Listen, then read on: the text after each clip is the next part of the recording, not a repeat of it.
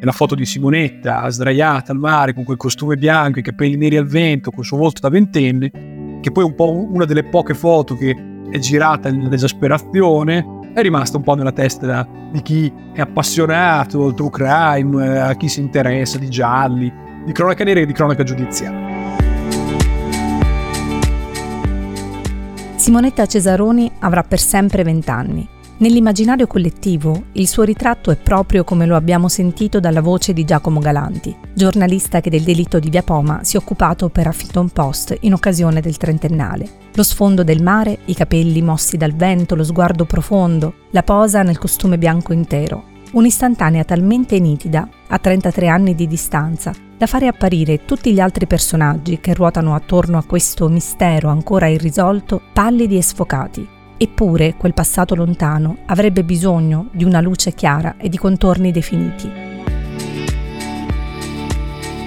Il cadavere di Simonetta Cesaroni viene ritrovato il 7 agosto del 1990 nel palazzo di Via Poma, nella capitale, dove quell'estate la giovane lavorava come segretaria. Sul suo corpo 29 ferite causate probabilmente da un tagliacarte.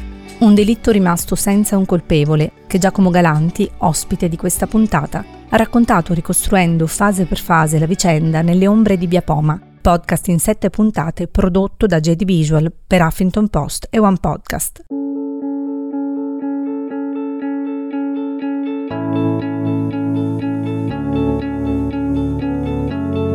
Io sono Irene Privitera e questo è Onde, storie di podcast nel mio lavoro incontro e ascolto decine di storie. Molte vengono dai podcast e in questo podcast ve ne racconto alcune. Quelle che mi si sono avvicinate di più, come onde, onde sonore in un mare di storie.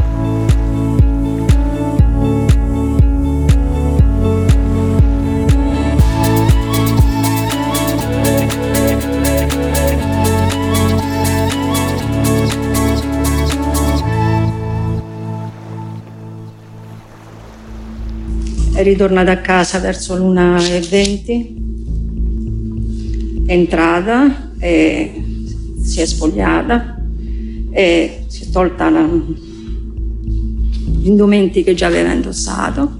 Io stavo preparando pranzo per lei, il riso, risotto alla pescatora con poco pesce e ha mangiato il riso. Non era molto, era un giro del piatto. Poi non ricordo se è andata a rispondere al telefono oppure ha chiamato lei, andata in cameretta ha parlato al telefono.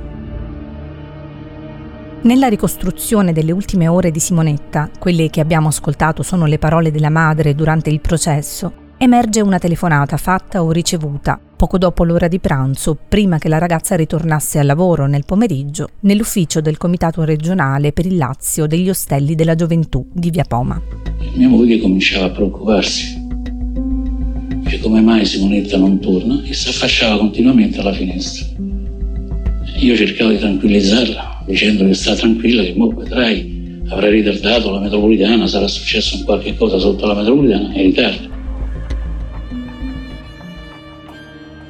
Nella testimonianza del padre, sempre durante il processo, si fa spazio alla crescente preoccupazione in ambito familiare, sebbene si trattasse di un semplice ritardo nel consueto rientro a casa. Questo perché Simonetta era solita avvertire la famiglia di ogni spostamento. La ritroveranno nel piccolo ufficio del palazzone di Via Poma, la sorella con il fidanzato insieme a uno dei datori di lavoro di Simonetta. Da quel momento si fa strada un'oscura realtà Sembra che della ventenne in quell'ufficio e in quel palazzo nessuno sapesse nulla. Tutti negano di conoscere il suo nome o persino la sua presenza lì dentro, quasi un fantasma.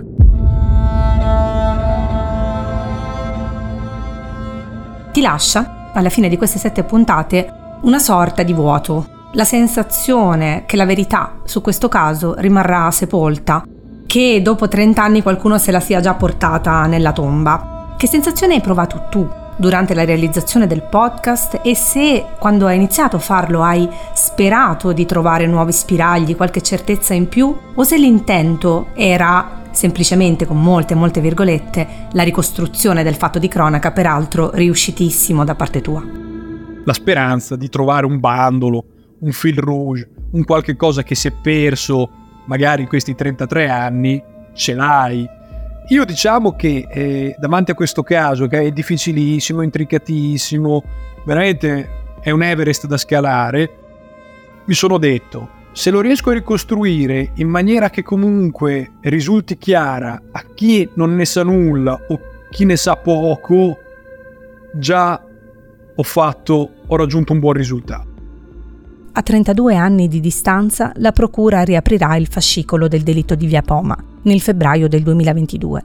L'ultimo atto sembrava essere stato scritto nel 2014, otto anni prima, con la sentenza della Cassazione che confermava l'assoluzione dell'ex fidanzato della vittima Raniero Busco. Mi sono occupato di tanti casi di cronaca nera, eccetera, e mi capita di dire nella mia testa, beh dai, è andata sicuramente così, se non ci sono arrivati è stata una sfortuna, eccetera. Però è andata così. Io qui, per quanto abbia studiato questo caso quasi allo sfinimento, penso che, che sia successa una determinata cosa e determinati protagonisti abbiano fatto in modo che non si scoprisse, però se dovessi proprio dire è stato lui, faccio fatica. Forse ad una svolta alle indagini per l'atroce delitto di Roma, la ragazza uccisa in un ufficio con decine di coltellate. Sentiamo portiere dello, di un altro... Uno spiraglio si è aperto nel caso della ragazza uccisa con 29 coltellati in un ufficio a Roma. Alle 14 circa la squadra mobile ha eseguito un fermo giudiziario per omicidio volontario.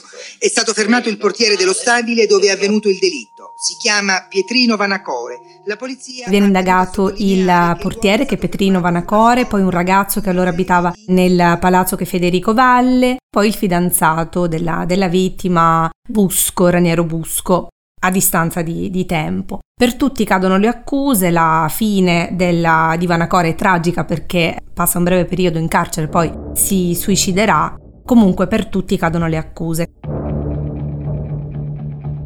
Pietrino Vanacore è un personaggio particolare, faceva il portiere in questo palazzo in un quartiere alto borghese di Roma, abitato molto bene, ci sono funzionari di Stato, magistrati, non c'è da gente qualunque.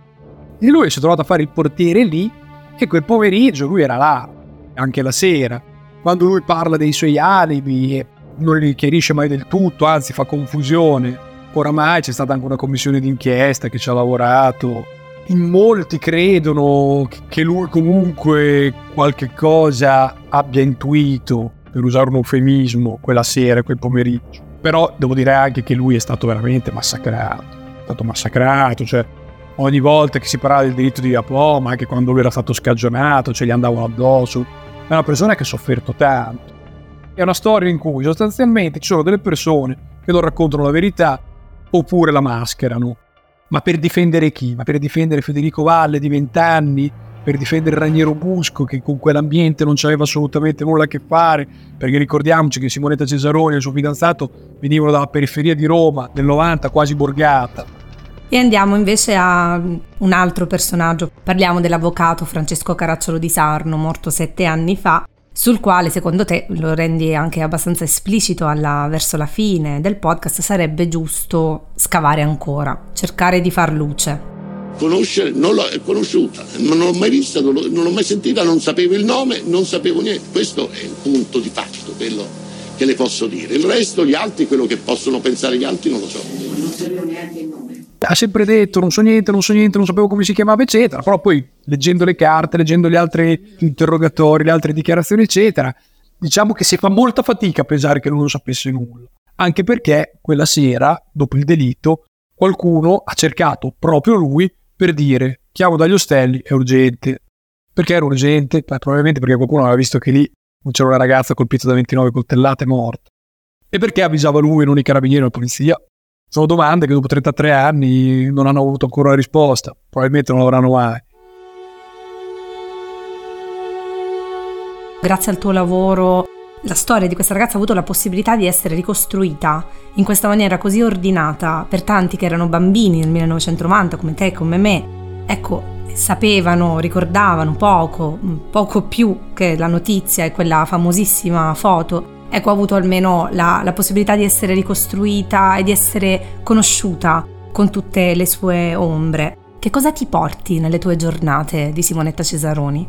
Mi porto un ricordo amaro, perché quello che poi emerge tanto è che noi abbiamo una ragazza di 20 anni che dalla borgata per guadagnare qualche soldo prende la metropolitana, si fa parecchie fermate e va a lavorare in un ufficio pubblico del quartiere della Roma Bene. Lì trova la morte, ma soprattutto poi trova anche colleghi, datori di lavoro, gente di quel palazzo che invece di dare una mano, dire ho visto quello, ho sentito quest'altro, fa di tutto per, eh, per dire che, che non, non, sapevano chi era, che, che a loro non gliene importava nulla.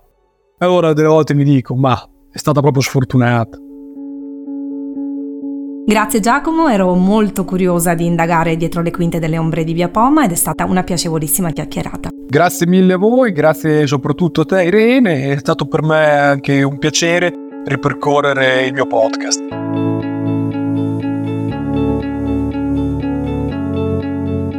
Le ombre di Via Poma è disponibile su One Podcast, Rai Play Sound e tutte le principali piattaforme.